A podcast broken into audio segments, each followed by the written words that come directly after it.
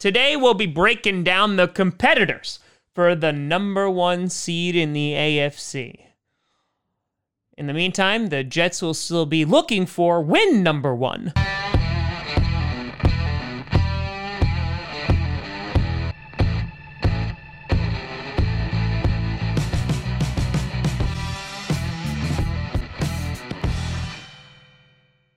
Crossy Fuzzy Packer Nation. Welcome to another episode of Packcast, the podcast where you don't have to be a Packers fan, but it sure does help. I'm your host, Tom. No nickname this week because it's Friday and I'm too tired. Grossi. And uh, yes, it's time to break down just like we did in the beginning of the week with the NFC.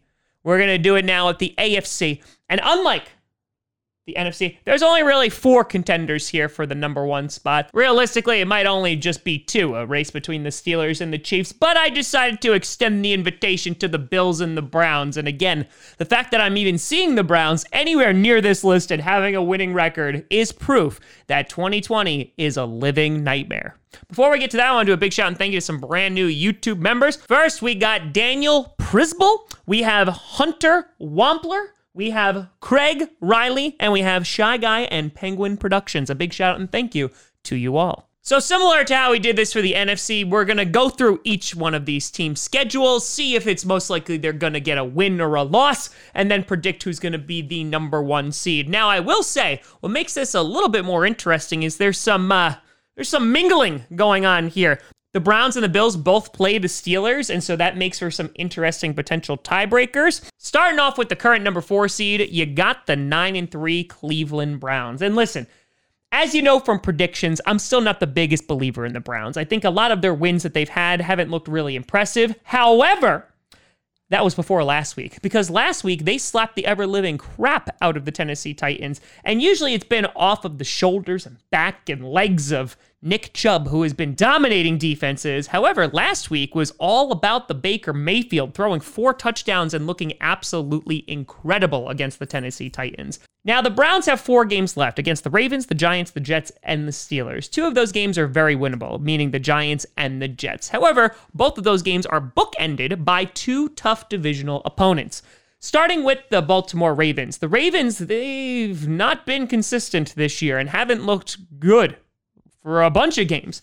However, they looked really strong against the Dallas Cowboys last week, but then again, that doesn't seem too difficult to do nowadays. But they really got an awesome ground game going against the Cowboys, and they're going to need to bring that and a whole lot more against the Cleveland Browns. However, to win the number one seed, they're going to need these teams in front of them to drop a couple of games. So I think that that's where they're going to potentially run into some hiccups. But the Browns still have a shot at winning their division because the Steelers' remaining schedule is no cakewalk.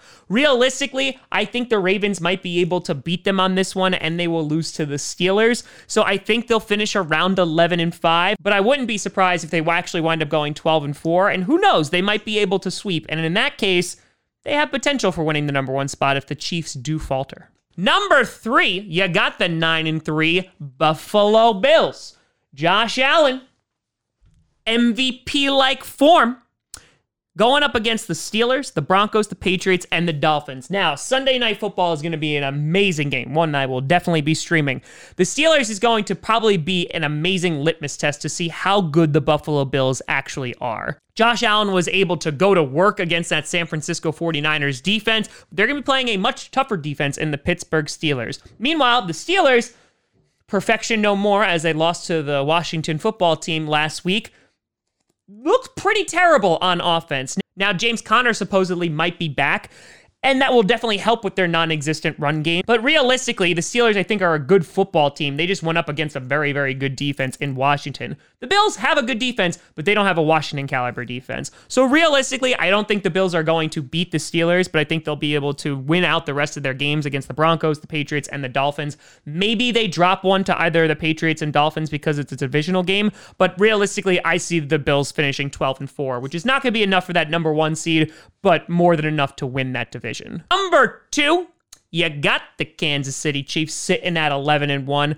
The Chiefs, I like them to win the AFC because I think that they have the easiest schedule in front of them. The only difficult game they really have is against the Saints. Their next four games are the Dolphins, Saints, Falcons, and Chargers. Three of those are very, very winnable games. and two of them have very, very poor defenses. The Saints, a game I think they'll be able to win, is Drew Brees going to be back?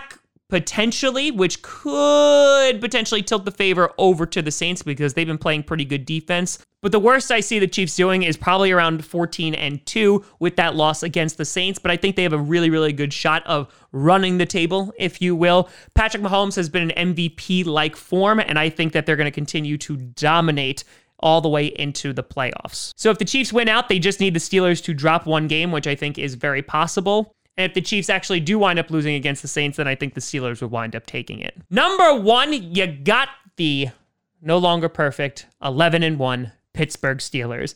They don't got the easiest road ahead of them. They got the Bills, the Bengals, the Colts, and the Browns. Now, the Bengals, uh, we'll throw them out the window. There's no Joe Burrow there. They should be able to beat the Bengals, solidifying that they're at least going to finish 12 and 4. The Bills could go either way. It depends on if their defense really performs well against Josh Allen, but I think they should be able to beat the Bills. The Colts have a little bit of a tricky defense. They've been shutting out teams in the second half, so they might have some problems with them. And then they finish off with the Browns, which I think could go either way. So the Steelers right now have the most to lose, and I think they are the most vulnerable vulnerable out of all of these teams, considering their remaining strength of schedule is pretty tough. So realistically, I see them dropping at least a game here. It's either going to be to the Bills or potentially the Browns, but they also could drop two, which would bring them to a 13 and 3 record. The Chiefs are literally right behind them, so if the Steelers do wind up dropping a single game, the Chiefs are going to be able to just run with that. On the other hand, the Steelers do have one of the best defenses in the league. While their offense has sputtered at times, they also can be super duper explosive, which makes them so good and a balanced football team. So honestly, they could win out all of their games because I think that they can definitely beat the Bengals, the Colts, and the Browns.